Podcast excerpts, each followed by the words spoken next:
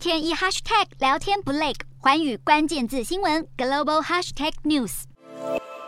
猴痘疫情四处爆发，继新增一例本土病例之后，新加坡又增添一例境外移入病例，是名三十六岁居住在新加坡的印度籍男子，近期从美国返回新加坡，当局研判是在美国感染的。随着猴痘疫情蔓延开来，有越来越多国家通报病例。拉丁美洲一口气多了多米尼加、厄瓜多、牙买加三国首度通报，斯洛伐克也通报了境内首例确诊。目前全球病例数还是以英国、德国、西班牙三国最多，确诊数将近四千例。根据世界卫生组织统计资料，今年这波猴痘确诊者之中，有超过百分之九十九都是男性，年龄中位数是三十七岁。另外，从上次统计日期，也就是六月二十七号以来，再新增两名患者死亡，今年累计已经三例病逝，都是由非洲通报。不过是。卫的报告也提到一个相对可喜的消息，截至七月四号为止，全球有十个国家已经超过二十一天没有通报任何新增个案，而二十一天是猴痘潜伏期天数上限，因此世卫认为猴痘疫情还在可控范围之内。